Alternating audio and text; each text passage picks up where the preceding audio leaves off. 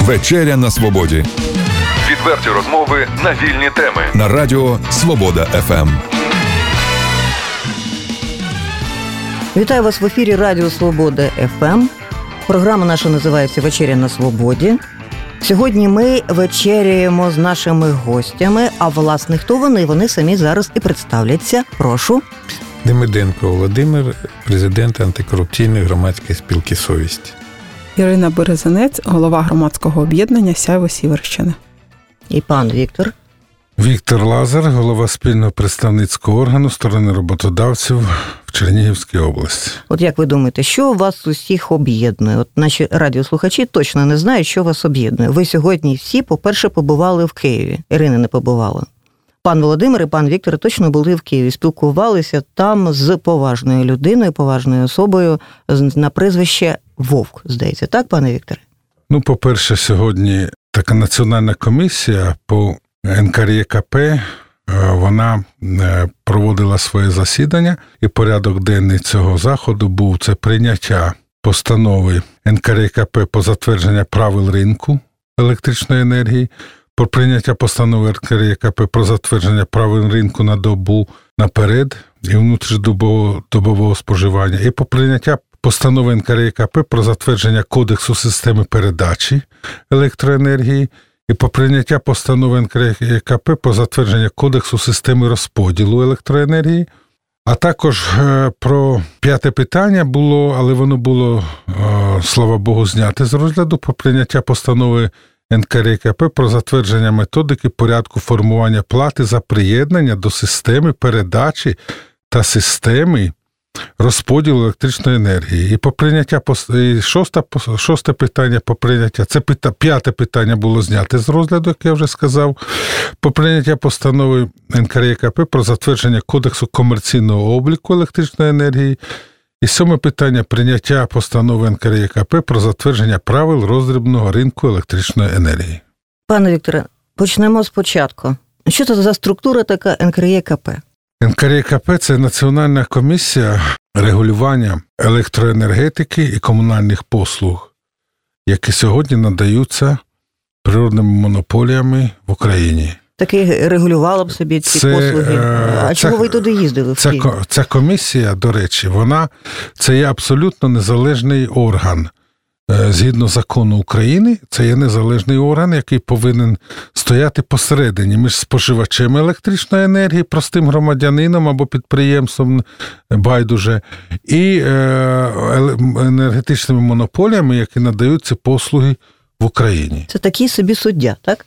Так, між це, споживачами і монополістами. Це такий арбіт, який приймає скарги, який на їх реагує, і який регулює наші відносини. І все ж таки, я знову кажу: ви поїхали спілкуватися з, з представником НКРЄКП до Києва. Чому сьогодні? Е, ну, по-перше, ми поїхали до Києва. Чому? Тому що ті питання, які розглядали сьогодні, вони турбують не тільки реальний сектор економіки, але турбують і простих громадян. Просто громадяни до цього не спускаються до цього рівня. Вони не володіють цією ситуацією, і вже вони відчувають ситуацію і прийняті рішення, вони відчувають уже на тих платіжках, які приходять їм в поштову скриньку.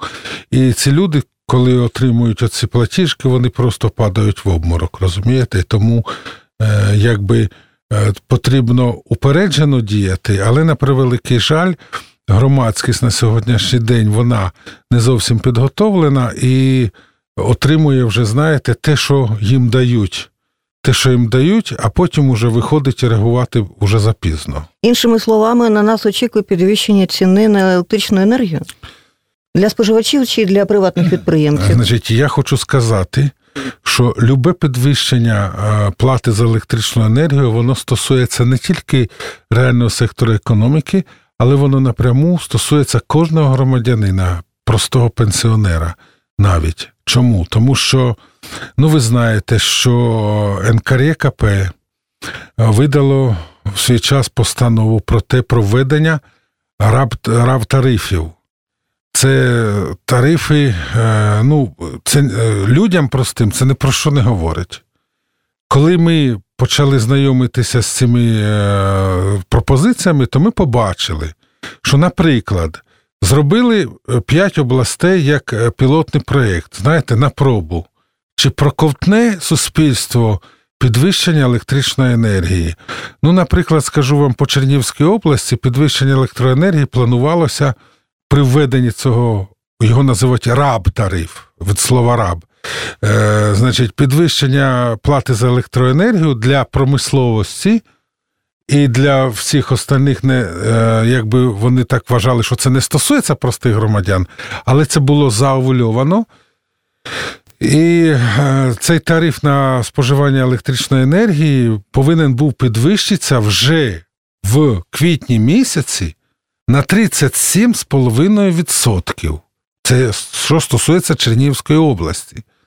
Я хотів би, щоб громадяни, всі, які не переймаються цими проблемами, я хотів би, щоб всі задумались над тим, якщо промисловість отримає 37% е, плюс на сплату електричної енергії, скажіть, куди промисловість повинна покласти цю підвищення цієї електричної енергії. Вона покладе в собі вартість виданої продукції, і вона стане дорожчою, і послуги стануть дорожчими, а це вдарить е, ну, напряму по вдарить по населенню. Е, так. От я хочу у пані Ірини запитати: от е, що далі очікує Чернігівщина? Є якісь раб-тарифи. Тобто промисловість платитиме, наскільки я зрозуміла, за електричну енергію більше, за слів пана Віктора, а готові підприємці приватні платити більше за електричну енергію. Ну, ви знаєте, говорить про те, що готові чи не готові, нам, як приватним підприємцям і директорам підприємств е, і бюджетним установам говорити не приходиться. Ми також отримуємо, як і прості споживачі, платіжки, в яких є тарифи. Якщо я сьогодні не сплачу, завтра мені відключають електроенергію.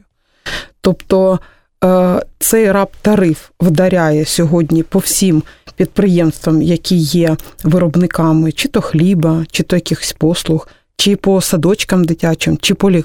чи по лікарням. Тобто збільшення тарифу на електроенергію все одно за це платить кінцевий споживач. А чому саме п'ять областей? Е, це що експерименти такі? чи... Ну, ви знаєте, що Чернігівська область є одна з найбідніших областей в Україні, тому ну, з нею вирішили починати. І знову ж таки, раб-тариф це що? От е, більш детально, пане Володимире. Раб-тариф це е, міжнародне таке поняття, е, коли вводиться додаткова платіж, який сплачує споживач для того, щоб оновлювати і розвивати мережі електричні. Тобто це податок на розвиток власної приватної структури, так? Ну, виходить? виходить так. Не, не можна сказати приватної структури. Справа в тому, що мережі електричні, вони державні. А хто у нас в області опікується державними мережами? Обленерго.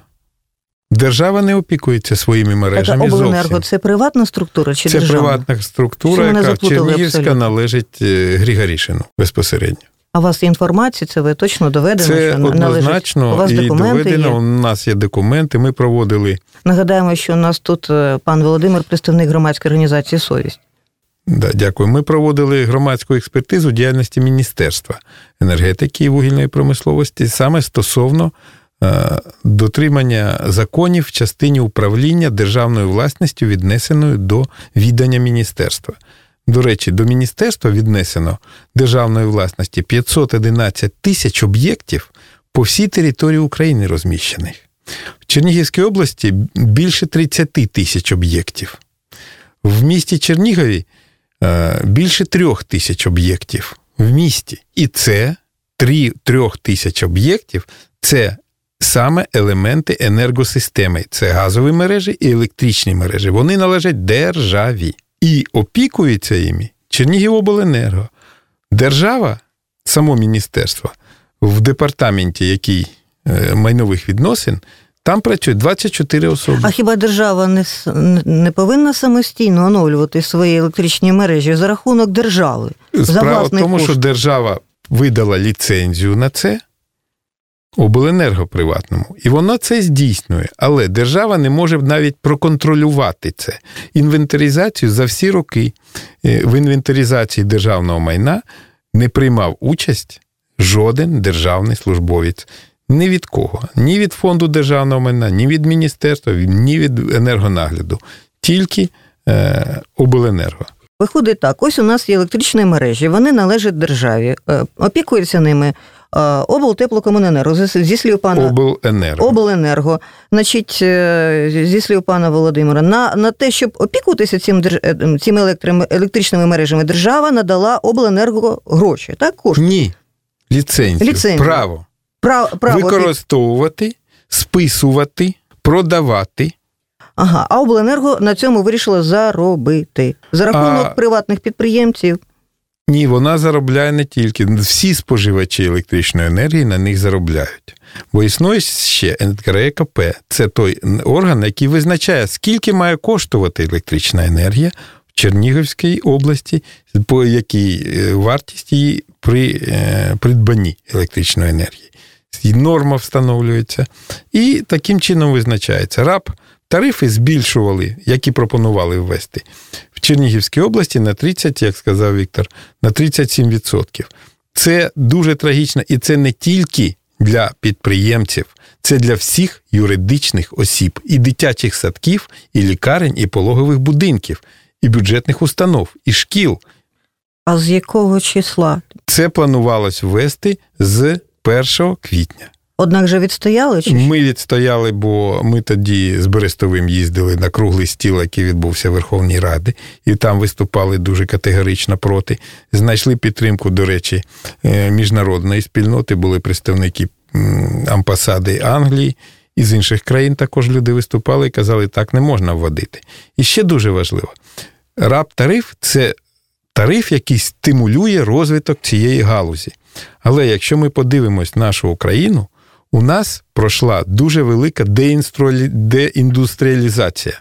У нас нема споживачів промислових той кількості, які вони були. Споживання електричної енергії в Україні зменшилось з 91 року в два рази. Мережі залишились. Навіщо нам розвивати мережі, коли у нас споживачів нема? Нам треба вводити раб регулювання для розвитку промисловості. Ми маємо створювати умови насамперед для таких людей, як той же Лазар, який будує промислове е, підприємство з вироблення крахмалу, створює нові робочі місця для українців і наповнювати бюджет, а не енергетики. Енергетику навіщо ГЛРО закінчилось? Індустріалізацію треба робити. Енергетика у нас є достатньо пане, розвинута. Пане Вікторе, ну е, ситуація проста. Нас слухають радіослухачі, і вони мусять щось зрозуміти з нашої розмови. Ви сьогодні були знову ж таки, в першу чергу, як приватний підприємець, як людина і як голова підприємців е, Асоціації підприємців обласної, так? Е, ви е, їздили, аби захищати свої е, права всієї промисловості Чернігівщини за великим рахунком. Вам вдалося захистити їх? Я хочу вам сказати, що, ну, по-перше, я не тільки сам себе представляв як власник, скажімо, приватної компанії, я представляю більше 300 суб'єктів підприємницької діяльності, в тому числі представників реального сектору економіки Чернігівської області, і я нічого сам не вирішую, ми вирішуємо все разом. І тому ми захищали практично всю Чернігівську область, а якщо Чернігівську область, то, мабуть, і всю Україну. Захистили? Я ось все ж таки. Я хочу вам сказати, нам вдалося зупинити введення рабтарифу в квітні місяці, але вони будуть намагатися це робити. Вони розуміють, вони думали, що якщо ми це з'їмо, що вони нам запропонували, то вони на всю Україну це поширять. Але в їх це не вдалося. Вони е, вони отримали величезний супротив промисловців, тому що е, на круглому столі, який проходив у Верховній Раді, до речі, на якому я, на жаль, не був, а був Володимир Демиденко і Сергій Берестовий, там були три величезні підприємства, які займаються виробництвом сталі, сталеплавильні заводи. І у них у собівартості вироблення металу, виробництва металу, у собівартості 45% це електроенергія. І коли, е, якби цей раптариф ввели, то ці підприємства практично становляться банкрутами. Вони не не будуть конкурентноздатними не тільки на зовнішніх ринках, а навіть і на внутрішньому ринку України. І тому зрозуміли всі, що це смерть для промисловості.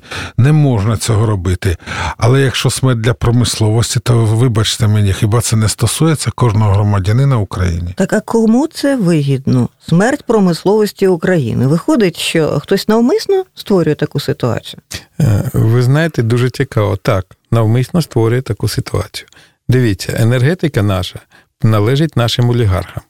Це е, е, обмежена кількість ну, людей. Але документів необхідно мати, розумієте, ваші слова це прекрасно. Необхідно мати документи на столі, де буде написано власник такий-то, такий-то.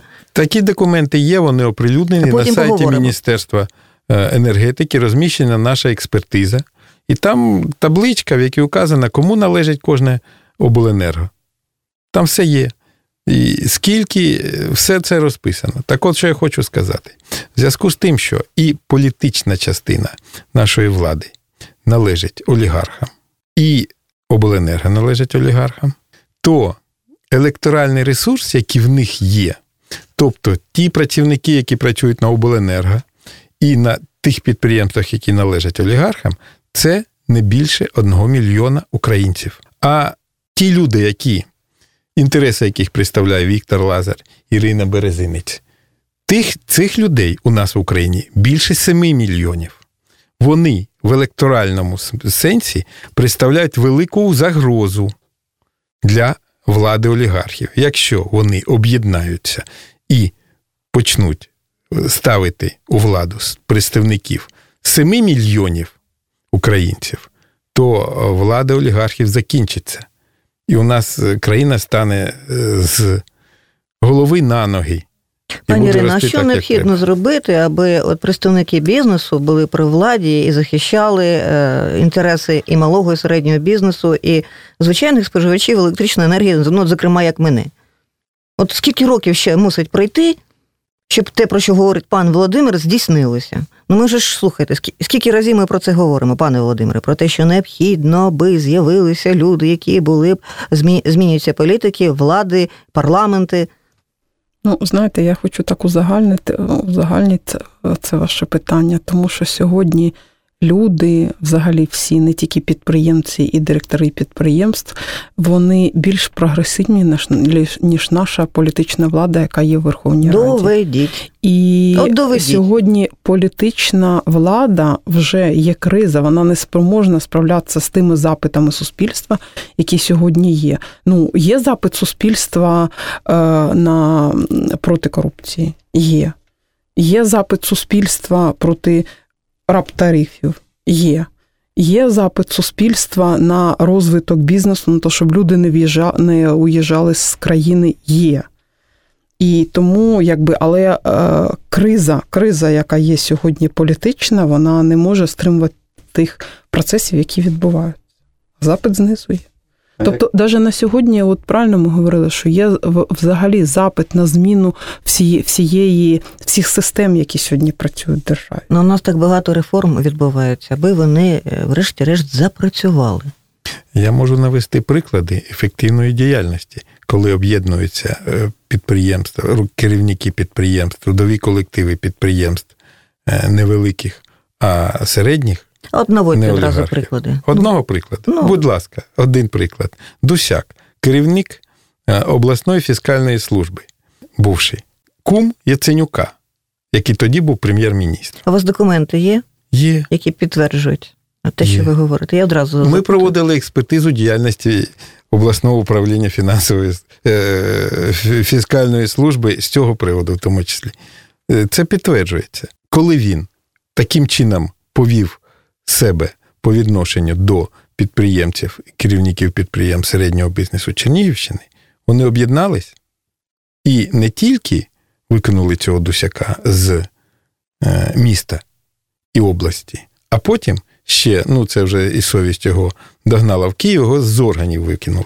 Після цього відношення між фіскальною службою і підприємцями Чернігівщини змінились докорінно.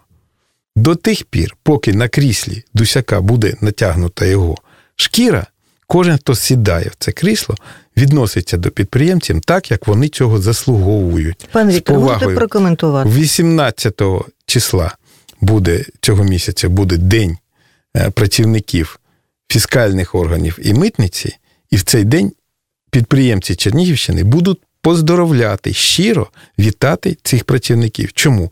Бо в Чернігівщині зараз склалась унікальна для України інвестиційна атмосфера сприятлива, і до нас з інших областей переводять свої підприємства. Пане Вікторе, ну Це нас будуть радіослухачі мене е, звинувачувати 5. в суб'єктивізмі. Як ви думаєте, ні? От е, Якщо у нас нема корупції, у в наших фіскальних що, органів. А можна так от говорити, що в наших фіскальних органах немає корупції? Ну я хочу сказати на сьогоднішній день, е, відверто вам скажу, е, на сьогоднішній день є конструктивна співпраця реального сектору економіки з нашою фіскальною службою. Я думаю, що це Ми не рекламу їм робимо. Це це залежить, е, це залежить конкретно. Я думаю, що від і від керівника. Я вам скажу так: якщо фіскальна служба поступає по совісті і по закону до кожного, скажімо, учасника процесу, тобто до представника там підприємства, е, малого підприємця. До простого громадянина, то у їх є сьогодні і надходження, і вони виконують плани, і не треба нікому викручувати руки. Тому що я вам скажу, що сьогодні в бізнесі люди, люди в переважній своїй більшості, вони сьогодні є відповідальними людьми, патріотичними і відношення до того, що, е, скажімо, потрібно сплачувати податки для того, щоб були школи, для того, щоб були лікарні, для того, щоб були пенсії. І підприємці сьогодні відповідально до цього дуже відносяться. І сьогодні я вам скажу, що фіскальна служба в Чернігівській області виконує всі свої плани, не, не треба робити нікому маски шоу, нікого не треба заставляти. Є різні, е, на превеликий жаль, є, може, і несвідомі люди, до них треба, мабуть, інше відношення. Але в більшості своєї я хочу сказати, що ситуація дуже змінилася, тому що сьогодні від цих органів є. Е, від фіскальної служби, наприклад, є сьогодні таке, будемо говорити, абсолютно людське відношення до реального сектору економіки. А реальний сектор економіки відповідає е, вже е, своїми діями е, тим, що, ну я вам, наприклад, наведу такий приклад. Коли розпочалася війна, у нас був з'їзд в Чернівській області, був з'їзд реального сектору економіки, представників реального сектору економіки. Там зібралися маленькі, великі, середні підприємства і таке інше. От ми тоді звернулися, звернулися з пропозицією до е, всіх підприємців Чернівської області, шановні друзі, давайте ми поклянемося тут в цей день, в самий важкий день для нашої країни, що ми ніколи нікому не будемо давати хабарів, що ми включимося у допомогу нашій українській армії. Я вам скажу більше, після цього з'їзду на протязі трьох днів було мобілізовано для першої танкової бригади більше 800 тисяч гривень. Це люди добровільно пожертвували свої кошти, яких, я думаю, лишніх ні в кого не було, але віднеслись відповідально і патріотично. Тому е, якщо ми будемо згуртовані, якщо ми будемо сьогодні вимагати від влади розмовляти з нами на одній мові, і вони будуть нас чуть, то в нашій країні все буде нормально. Але на превеликий жаль, я не можу сказати це про центральну владу. І це ми всі розуміємо. Сьогодні вони живуть своїм життям, ми живемо своїм життям. Розумієте, нікому це не цікаво. От е, якби був, наприклад, сильний прем'єр-міністр, то він би, мабуть, зустрівся з представниками реального сектору економіки кожної області і спитав би, хлопці, дівчата, що вам потрібно від нас? Чим ми можемо вам прислужити, щоб ви краще працювали, щоб ви платили більше податки? Ми знаємо, що для цього потрібно. Ми сьогодні всі являємося експертами, кожен в своїй галузі, але вони нас на превеликий жаль не чують. І я думаю, я думаю, якщо такого не станеться найближчим часом, то для влади це обернеться просто катастрофою. Давайте будемо робити деякі підсумки. Ми зрозуміли, ну я думаю, слухачі радіо зрозуміли, що для того, аби тарифи на електричну енергію не піднімалися, ну і е, тарифи для приватних підприємств і для е, звичайних людей необхідно захищати права, як би банально е, це не звучало. От як об'єдналися разом е, наші промисловці, підприємці, от вони врятували ситуацію. Підвищення тарифів, е, яке планувалося 1 квітня, так я зрозуміла, вони змогли відстояти, відмінити це. Однак невідомо на який час. Це правда. На превеликий жаль, нам постійно треба бути в темі. Розумієте, якщо ми десь відволікаємося особисто на свої проблеми і замикаємося у цих проблемах, то відбувається за нашими спинами, намагаються робити маніпуляції. Розумієте? Що таке, е, от що хотіли зробити? Вони, е, знаєте, у їх була основа побудована на тому, що ми введемо раптарифи, і за цей, за цей рахунок ми е, з вами поліпшимо наші енергетичні системи, тобто їх відновимо, е, там, відремонтуємо і таке інше. Скажіть, будь ласка, чому монополісти на протязі останніх 15 років, маючи інвестиційну складову, закладену в тарифі, яку ми кожен громадянин України сплачував при платі за електричну енергію, там була своя інвестиційна складова. Вони змушені, згідно договору при приватизації, вони були змушені 30% свого прибутку вкладати в розвиток мереж. Що сьогодні роблять? Сьогодні я вам скажу, як поліпшують. Складають кошторис на мільйон, приїжджають із тряпкою з карасіном, помили трансформатор, написали 3 мільйони ремонт. Або ще скількись. Розумієте? І так вони сьогодні працюють. Тобто вони не вкладають ці гроші.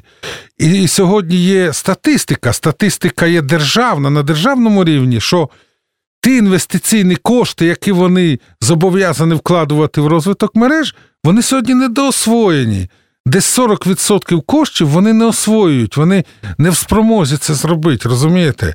І куди ці кошти діваються, я хотів би спитати. Я точно знаю, що ці кошти діваються не в Україні вони залишаються і не в кишенях наших громадян, а вони виводяться через офшорні компанії за кордон. Аби нас не звинувачували в суб'єктивізмі, ми запрошуємо представників е, обленерго завітати до нашої студії вже найближчим часом і викласти, розповісти про свою позицію, власне. Хто ж опікується електричними мережами, е, куди йдуть е, кошти, чи планують вони збільшувати тарифи для промислових підприємств, і тоді все е, буде демократично. Запросіть разом з нами, щоб ми були присутні. Ми їм будемо задавати дуже незручні питання, на які я надіюсь і впевнений, що вони ніколи не дадуть нашим громадянам відповіді. Вони можуть сказати так, якщо ви їх запросите одних. Вони тут вам можуть наговорити, знаєте, стільки, що люди просто будуть плакати і ридати.